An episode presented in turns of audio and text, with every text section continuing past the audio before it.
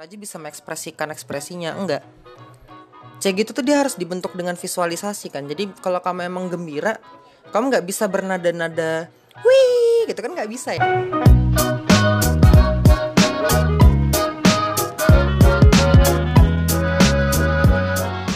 Hai teman-teman marching band di mana pun kalian semua yang sedang mendengarkan Di sini Firza dan selamat datang di Marching Podcast.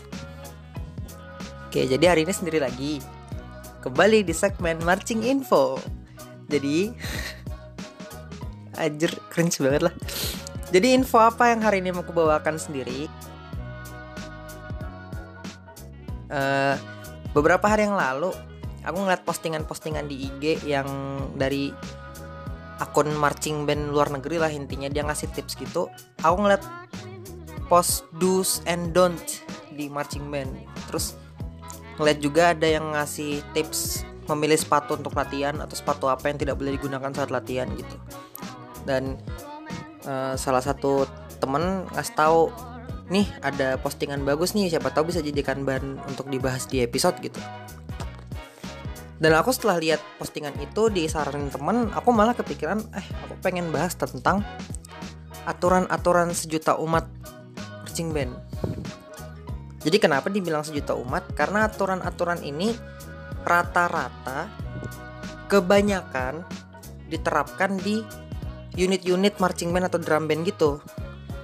Kenapa aku bilang kebanyakan? Karena gak bisa juga dibilang semuanya. Karena ya nggak ada fakta atau bukti kalau semuanya menerapkan ya. Tapi mungkin menurutku dan setelah aku cari tahu tanya-tanya temen gitu di mana-mana lah di marching mana-mana ini tuh pada diterapin gitu loh. Banyak yang menerapkan. Jadi bisa dibilang ini aturan sejuta umat gitu loh. Dan beberapa dari aturan-aturan ini tuh biasanya tuh dikasih tahu gitu aja nggak nggak diceritain atau dijelaskan kenapa alasannya peraturan ini muncul. Ada juga peraturan yang dia sebenarnya lebih ke saran gitu loh. Kamu jangan lakukan ini kamu jangan lakukan itu. Tapi nggak ada hukumannya cuma disarankan aja.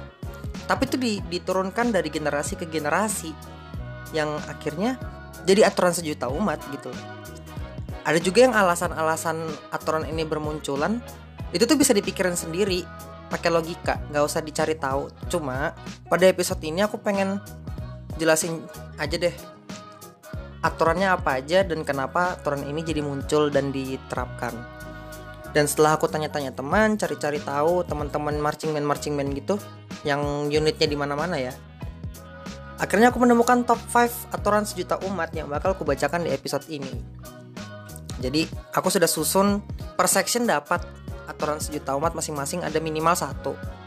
Masing-masing dapat satu kecuali beras dia ada dua. Uh, Oke okay lah langsung aja lah kebanyakan bahasa basi. Yuk. Yang pertama, mouthpiece-nya Brass dilarang jatuh. Dan dan ini tuh pasti semuanya anak Brass diterapkan aturan ini ya kan. Jadi kenapa sih mouthpiece itu dilarang jatuh? Pasti uh, alasan pertama yang terlintas di pikiran kalian ya supaya mouthpiece-nya tidak rusak. Nah ini ku jelaskan secara detail ya. Setelah aku cari tahu juga, uh, mouthpiece itu nggak boleh jatuh supaya logamnya nggak bengkok jadi nggak cuman biar nggak boleh jatuh biar nggak lecet nggak nggak cuman simpel itu gitu loh karena ukuran tabung atau saluran mouthpiece itu tuh udah didesain sedemikian rupa yang kalau dia bengkok dikit aja pengaruhnya itu ke volume udara jumlah besarnya udara yang diantarkan dari mulut ke alat. Jadi mouthpiece itu tuh kan dia udah dibentuk gitu kan tabung atau saluran kayak sedotannya gitu kan dia di diukur kecil gitu kan biar bisa nyelip di alat. Nah itu kalau bengkok dikit aja volume udara yang nyampe ke alat itu bakal berkurang jauh gitu loh. Jadi desain ramping tapi kalau dia mulus salurannya udara yang dikeluarkan pemain beras itu tuh bisa gede. Tapi kalau bengkok dikit aja konon katanya dia bisa mengurangi volume udara secara drastis. Makanya nggak boleh sampai lecet dan nggak boleh sampai bengkok sedikit pun gitu loh. Oh ya btw aku kan bukan orang yang ahli logam ya. Jadi kalau memang ternyata infoku salah kan aku juga cari-cari di internet aja ini infonya. Kalau misalkan salah ntar tolong dikoreksi ya. Oke yang kedua alat-alat pit itu bukan meja. Dan ini aku setuju banget. Jadi pasti banyak uh, unit marching band yang menerapkan kamu tidak boleh menaruh barang sembarangan di atas alat-alat pit. Yang seperti marimba, vibra, silofon, marching bells. Tapi tuh emang bentuknya alat pit itu sangat menggoda sekali. Memang seperti meja kan. Jadi kamu tuh kadang gatel kayak main HP dikit toto. Kamu tinggal taruh gitu aja. Nggak sadar gitu loh kalau itu tuh alat main taruh HP gitu aja gitu loh. Jadi ada aturan yang bilang alat pit itu bukan meja alasannya gini. Pertama komponen utamanya bilah-bilah pit bilah pit itu tuh ya yang dipukul-pukul itu loh yang bentuknya panjang-panjang persegi panjang gitu. Yang nada-nadanya itu loh. Komponen utama bilah-bilah pit itu kayu. Yang ketebalannya per bilah atau per notnya itu sudah diatur. Jadi supaya dia suaranya seperti ini, supaya dia tuning nadanya yang seperti ini tuh ketebalan sama panjangnya tuh udah diatur gitu loh. Jadi ada merek alat yang mungkin ketebalan sama tapi panjangnya bener-bener dihitung sedemikian rupa. Ada juga yang panjangnya itu fix, masing-masing itu panjangnya dengan hitungan angka tertentu tapi ketebalannya yang diperhatikan. Intinya per merek alat itu bisa beda-beda lah. Kemudian yang kedua, alat pit itu, yang marimba dan kawan-kawannya, itu didesain untuk menahan beban yang bergetar, bukan menahan beban tetap. Jadi begitu dipukul sama malet, dia tuh bergetar. Nah itu tuh didesain untuk menahan beban yang bergetar. Termasuk kenapa ada tali yang nahan gitu kan, ada uh, gimana sih komponen bawahnya pit itu intinya begitulah. Dia tuh didesain untuk menahan beban yang bergetar bukan beban tetap. Beban tetap itu yang gimana? Barang berat atau benda yang memiliki berat ditaruh itu tuh beban tetap dia, gak gerak. Jadi karena alat pit itu didesain untuk nahan beban yang bergetar, jadi jangan sampai ditaruh benda-benda berat sembarangan. Kalau kertas atau kain tuh masih oke okay lah. Ya kalau misalkan HP so-so lah mungkin masih boleh tapi jangan terlalu sering. Tapi intinya jangan jadiin pit itu sebagai meja gitu loh karena memang desainnya itu bukan buat naruh barang tapi emang buat dipukul-pukul terus dia menerima getaran gitu bukan buat nahan benda gitu loh intinya ya. Oke lanjut. CG harus senyum. Nah ini aku pribadi bukan dokter. Jadi gak nggak tahu juga kalau misalkan ternyata ini salah tolong dibenerin ya. Aku bukan dokter bukan ahli kesehatan bukan ahli saraf gitu gak tahu ya. Ini dapat dari internet aja lah intinya. Kenapa CG itu harus senyum gitu loh di saat latihan atau gitulah kenapa kamu nggak disuruh senyum cuma saat tampil doang pernah nggak ada yang dia latihan CG-nya itu tuh disuruh gigit pensil atau batang tanaman gitu loh supaya kebentuk ototnya untuk senyum jadi senyum itu tuh bukan senyum asam atau pahit gitu loh memang karena otot jadi, jadi tuh gini CG itu nampilnya harus ekspresif kan. Dia itu merepresentasikan ekspresi dari musik yang disampaikan pemain-pemain musik. Tapi itu nggak selalu gembira ya. Ditekankan tidak selalu gembira ekspresinya. Bisa aja sedih, bisa aja ekspresi terharu, bisa aja marah gitu loh. Nah, jadi ternyata kalau kamu tersenyum, otot-otot yang digunakan saat tersenyum itu tuh dia jumlah ototnya paling maksimal dalam dalam otot untuk membentuk ekspresi ya jadi otot senyum itu tuh yang paling apa ya aktif lah kalau kamu senyum semua otot di wajahmu itu dia paling aktif gitu loh. Kayak kamu lagi ah gitulah paham ya intinya ya. Jadi untuk menciptakan ekspresi sedih cemberut atau uh, terharu itu uh, otot-ototnya tuh nggak sebanyak otot-otot kalau kamu senyum. Katanya gitu. Mohon kalau salah di koreksi ya. Takutnya salah karena aku bukan ahli saraf tubuh gitu. Nah karena ekspresinya CG itu adalah bentuk visualisasi nggak cuman sesuatu yang kita rasain gitu loh nggak kayak uh, aktor atau aktris yang bisa ngomong terus uh, dia pakai nada berbicara aja bisa mengekspresikan ekspresinya enggak. CG itu tuh dia harus dibentuk dengan visualisasi kan. Jadi kalau kamu emang gembira kamu nggak bisa bernada-nada wih gitu kan nggak bisa ya. Kamu harus betul-betul cuma dari raut muka doang.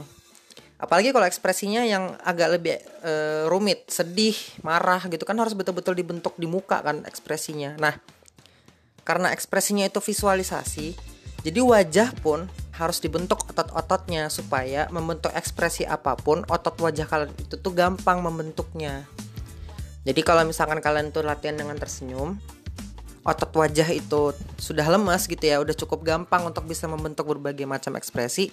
Kalian tinggal bayangkan sedih, otot wajah kalian tuh langsung mudah untuk cemberut. Kalian bayangkan sesuatu yang mengharukan, otot wajah kalian tuh bisa langsung mengekspresikan sesuatu uh, haru dan uh, kenapa tadi ku bilang ekspresinya CG itu bentuk visualisasi? Karena sekali kalian membentuk ekspresi di wajah kalian ya pemain CG, katanya dia harus benar-benar terbentuk sesuatu yang ekstrim. Nggak cuma sekedar senyum itu ya senyum doang nggak bisa, harus senyum yang benar-benar lebar banget, ke kelihatan dari jauh. Kalau misalkan lagi marah gitu suasana lagunya, ya kalian harus bener-bener yang marah banget ekspresi mukanya, nggak bisa cuma sekedar kayak di kartun-kartun gitu alisnya miring-miring gitu. Nggak bisa harus bener-bener berbentuk eks ekspresi yang ekstrim gitu loh. Makanya sampai segala otot wajah harus dilatih. Banyak unit-unit yang pasti nyuruh CG-nya kalau latihan harus senyum. Tapi mungkin gak banyak yang tahu kalau alasannya tuh pengen ngelatih otot. Pokoknya alasannya tuh biar kalian terbiasa tersenyum gitu kan. Pastilah banyak unit-unit yang CG-nya kayak gitu pasti. Pokoknya CG harus senyum harus senyum yang lebar harus benar-benar gembira karena kalian nanti gak pahit gak sepet mukanya kalau nampil. Ternyata sebenarnya di balik itu ya mereka harus uh, melatih otot wajahnya gitu loh.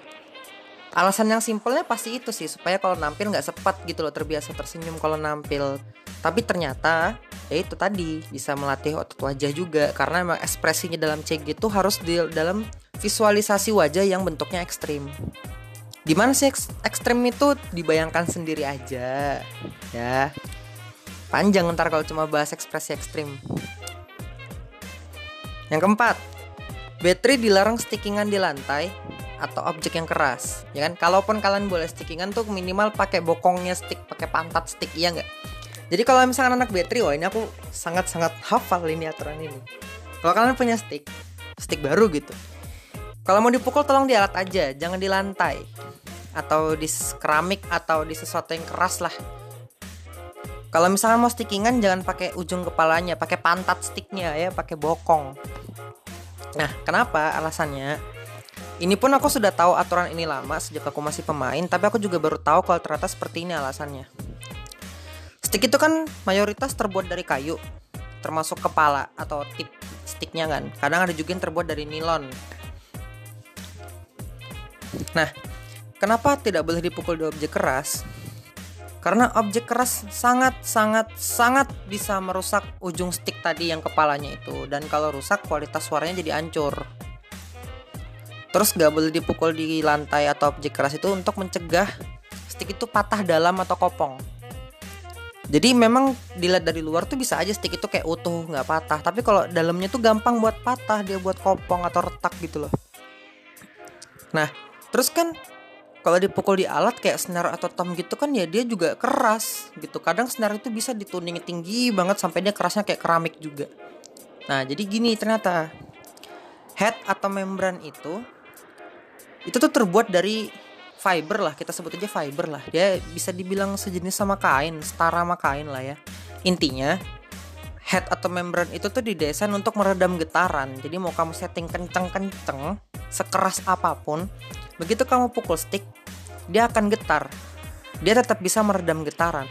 Jadi komponen kayunya stick itu mau luar mau dalam dia nggak bakal gampang patah karena cuma getar gitu loh dan getarannya pun diredam. Jadi jadi kalau dipukul di lantai, getarannya itu tuh ya dia di, diredam sama kayunya yang di dalam tadi, makanya gampang patah dalam. Tapi kalau misalkan dipukul di head yang memang alat, getarnya tersalurkan ke headnya itu gitu loh. Karena memang head itu didesain untuk meredam getaran. Jadi jangan sampai dipukul di lantai atau di objek yang keras ya. Kalaupun terpaksa banget pakai pantat sticknya supaya kepalanya gak gampang rusak gitu. Buat baterai ya. Sebelum yang nomor satu mau honorable mention. Uh, gila udah kayak list list top 10 top 10 aja. Honorable mention. Aturan ini tuh sebenarnya nggak perlu dijelaskan alasannya tapi aku pengen sebut aja sih. Karena ini menarik begitu aku tahu alasannya. Di setiap band pasti ada aturan. Kalau siap gerak harus diam. Bener-bener diam. Jadi ada band itu yang kalau dia siap itu tuh kamu lagi di mana pun kamu berada diam di tempat. Jangan bergerak. Pokoknya diam aja mau di mana pun mau kamu tuh masih satu meter lagi sebelum nyampe ke lapangan mau kamu tuh masih dalam toilet kalau kamu tahu kamu disiapin diam gitu kan. Itu tuh pasti ada. Pasti kebanyakan band-band itu menerapkan aturan ini. Nah kenapa aturan ini diterapkan? Dan aku baru tahu juga kalau ternyata di luar negeri di DCI nggak sestrik kayak gini nggak selebay kayak di band-band Indonesia yang betul-betul kamu lagi bergerak di mana pun diam gitu. Enggak ternyata di DCI gitu terus apakah di militer yang dulu asal mulanya marching band dan drum band juga menerapkan iya. Kalau memang di militer itu kalau sudah disiapkan harus diam. Cuma itu nggak selebay marching band yang kamu lagi sejauh 10 meter kalau disiapin ya diam di sana. Seingat eh, tolong dikoreksi kalau salah ya kalau ada orang militer yang mendengarkan. Tapi kalau aku cari-cari tahu nggak selebay marching band. Uh, soalnya emang kalau emang tentara itu katanya disiapkan kalau emang militer tuh disiapkan ya pasti semua personil militernya sudah di tempat. Gak mungkin kan kalian telat di belakangnya pemimpin militer kan nggak mungkin kan? Pasti kalian sudah di tempat baru komando militernya datang gitu. Jadi nggak selebay marching band. Marching band ini dia cukup lebay. Bener-bener lah kamu lagi di ujung mana kalau kamu tahu kamu disiapin diamlah pokoknya jangan muncul dulu gitu loh. Jangan gerak aja pokoknya. Bahkan ada marching band yang menerapkan kamu lagi ngikat tali sepatu terus kamu disiapin tahanlah pose mengikat tali sepatumu itu. Kamu nggak boleh gerak pokoknya. Kayak gitulah. Kenapa? Mimpin orang-orang di marching band itu susah. Menyetukan puluhan pala bahkan bisa sampai 100 kepala lah buat disatuin doang itu instruksinya. Jadi siap gerak harus diam itu salah satu aturan dasar yang dianggap bisa membantu si pemberi instruksi jadi kalau misalkan disiapin harus diam kalau orang-orang pemain itu diam jadi yang memberikan instruksi itu lebih gampang gitu loh ngasih instruksinya dia dan membentuk satu perhatian yang terfokus ke satu titik. Dari peraturan ini juga jadi ada budaya untuk mendengarkan satu suara. Jadi kalau misalkan semua diam, hening, cuma ada satu suara yang muncul, satu suara itu adalah biasanya instruksi. Jadi semuanya tuh dengerin satu suara ini, satu sumber suara, akhirnya bisa diarahkan lah pemain-pemain yang banyak ini gitu loh. Dan ini tuh uh, bisa diterapkan dengan mudah kalau fokus. Kalau misalkan nggak fokus ya sama aja percuma gitu loh. Ada siap gerak diam tapi kalian ke mana-mana pikirannya ya sama aja lah nggak guna. Kayak gitu. Itu sekedar honorable mention ya dan sekarang ya nomor satu aturan sejuta umat marching band uh, ini ku, taruh di paling terakhir bukan karena apa-apa ya karena ini tuh yang paling aku penasaran aja tapi ini juga belum tentu semua atau 90% tim marching band menerapkan ini karena ini salah satu aturan sejuta umat yang banyak dilanggar. Beras dilarang makan pedas dan minum es. Jadi uh, ini salah satu peraturan yang cukup diremehkan dan kadang ini cuma sekedar saran, nggak jika jadi peraturan gitu loh. Tapi ternyata cukup signifikan efeknya. Harus jelasin dulu dari beras ya. Oh iya, aku sekali lagi ingatin aku bukan orang kesehatan atau dokter atau ahli saraf tubuh atau ahli otot bukan. Jadi kalau misalkan ternyata informasi yang kuberikan salah, mungkin ada teman-teman yang kuliah kedokteran gitu, terus tahu kalau ini salah, tolong dikoreksi ya. Lanjut. Beras itu kan niup gunain otot bibir, kita sebut ambasir biasanya, embouchure atau ambasir, sama otot lidah. Dan udara buat new brush itu tuh ya lewat saluran tenggorokan menuju mulut bukan menuju hidung. Jadi makanan pedas itu memicu otot-otot lidah untuk jadi sedikit lebih tegang. Karena rangsangan pedas itu kan sakit ya. Jadi dia memicu otot lidah itu untuk uh, lebih apa ya standby gitu loh. Juga makanan pedas itu tuh katanya sedikit mempengaruhi tingkat rileksnya otot bibir. Jadi lebih tegang juga sama ternyata otot bibir sama otot lidah itu kalau kamu masak, makan pedas. Uh, dia tuh jadi tingkat rileksnya itu jadi ber, berkurang gitu loh. Jadi lebih standby lebih was was gitu. Makanya jangan makan pedas kalau mau latihan niup katanya. Karena otot kalian tuh jadi nggak rileks sekarang kalau minum es. Udara kan lewat tenggorokan yang menuju mulut ya tadi ku bilang. Dia bukan bukan ke hidung jadi kenapa gak boleh minum es? Itu karena mau cegah berbagai macam-macam sakit tenggorokan. Apalagi amandel terutama gitu. Kalau tenggorokanmu sakit, niup itu tuh jadi gak maksimal. Karena saluran utamanya si udara buat niup ini jadi sakit. Dan kalau misalkan minum es itu tuh sakit tenggorokan gitu ya, amandel atau yang lain-lain. Ngaruhnya itu tuh kadang nggak ke hidung biasanya, lebih ke mulut gitu kalau misalkan sekedar flu mungkin nggak begitu ngaruh ya. Bisa ngaruh bisa enggak cuman kalau misalkan sakit yang tenggorokan terus sampai sariawan atau berbagai macam itu berbahaya banget gitu loh. Nah kemudian aku baca salah satu artikel tentang ini yang bikin artikel orang orkestra sih tentang kesehatan berasnya orkestra. Kalau misalkan makan pedas dan minum es, makan pedas tadi itu kan yang tadi dibilang dia memicu otot untuk jadi lebih tegang ya otot lidah sama otot bibir jadi lebih tegang tenggorokanmu jadi tidak rileks. Jadi kalau kamu minum es itu ternyata tenggorokan dinding tenggorokan atau otot tenggorokan gitu dia jadi tidak rileks katanya. Ini berdasarkan artikel itu ya. Kalau misalkan semua makanan pedas, banyak sih makanan pedas, asin, asam. Itu kalau misalkan dimakan sebelum latihan meniup, kemudian semua otot-otot yang di mulut dan tenggorokan tuh menjadi lebih tegang dari biasanya, tidak rileks, itu lebih bahaya. Karena dengan kondisi otot tegang, kamu lanjut meniup dan meniup ini tuh memicu otot dengan uh, tensi yang tinggi gitu loh. Kamu tuh menggunakan otot dengan kapasitas yang cukup tinggi dan intens. Nah itu kalau misalkan terus-terusan dibiarkan seperti itu dan menjadi kebiasaan sebelum latihan makan pedas, sebelum latihan minum es, otot lidah tegang, otot bibir tegang, itu bisa memicu kanker bibir katanya, kanker tenggorokan katanya. Jadi kalau bisa makan yang sewajarnya, minumnya juga yang sewajarnya, jangan es. Kalau bisa minum hangat lebih bagus. Jangan sampai gara-gara kalian bebel lah dikasih tahu eh jangan makan pedas terus ah apa sih suka-suka aku dong mau makan apa? Terus kamu kena kanker bibir bahaya dong bos gitu. Jadi tolong dipatuhi aturan-aturan ini ya. Jadi itu aturan-aturan sejuta umatnya marching band marching band Indonesia. Termasuk dikit ya ini hari ini infonya. Cuma uh, lagi-lagi ini tuh bisa dibilang menjadi hal yang orang-orang kalau tidak diceritakan alasannya tidak dijelaskan alasannya banyak yang penasaran juga kenapa diterapin kayak gini dan kayak gitu gitu loh. Terus kalau memang ada info yang ternyata aku salah lagi-lagi aku bilang ya aku bukan orang yang ahli atau spesialis di bidang-bidang terkait kesehatan atau peralatan. Aku bukan tukang alat bukan tukang besi bukan tukang kayu jadi kalau emang ada yang salah kata atau salah sebut tolong dikoreksi ya. Bisa di uh, lewat sosmed kita. Nah ngomong-ngomong soal sosmed jangan lupa follow IG kita ya. Bagus bridgingnya bagus ya. Halus gitu transisinya buat rekomen IG ya. Jangan lupa follow Instagram kita at marching podcast di follow aja pokoknya IG kita biar nggak ketinggalan update episode terbaru gitu kita juga nerima kritik dan saran. Jadi kalau kamu pengen kritik atau pengen saran ngobrolin apa gitu di episode yang selanjutnya langsung aja ke sosmed kita ya. Bisa lewat DM bisa lewat komen bilang aja. Kayaknya asik deh kalau ngomongin ini. Terus eh mau kritik dong. Tadi salah kata tuh. Harusnya ngomongnya begini begini begini gitu. Jangan malu-malu interaksi sama kita lah. Kita juga butuh interaksi kalian soalnya. Oke? Okay? oke itu aja lah edisi cop cop sendiri hari ini.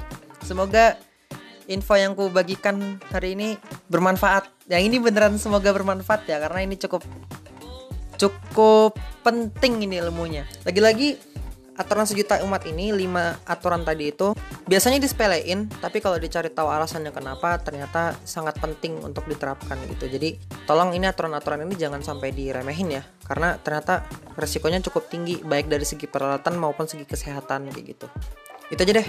Uh, terakhir oh ya jaga kesehatan teman-teman marching di mana pun kalian semua yang mendengarkan stay safe tetap di rumah aja tetap marching di rumah aja kalau emang kalian belum selesai mendengarkan semua episode podcast kita tapi sudah mulai bosan didengerin dong ya episode-episode kita gitu. Kalau emang lagi gabut dengerin lah ini episode-episodenya gitu ya. Siapa tahu dapat insight-insight yang berbeda tentang dunia marching band. Aduh, kebanyakan bahasa basi udah kita tutup aja lah. Oke, terima kasih buat teman-teman yang sudah mendengarkan. Uh, semoga ilmunya ini bermanfaat. Mohon maaf kalau ada salah-salah kata. Kita masih terbuka kepada kritik dan saran. Dan terima kasih, sampai jumpa di episode selanjutnya.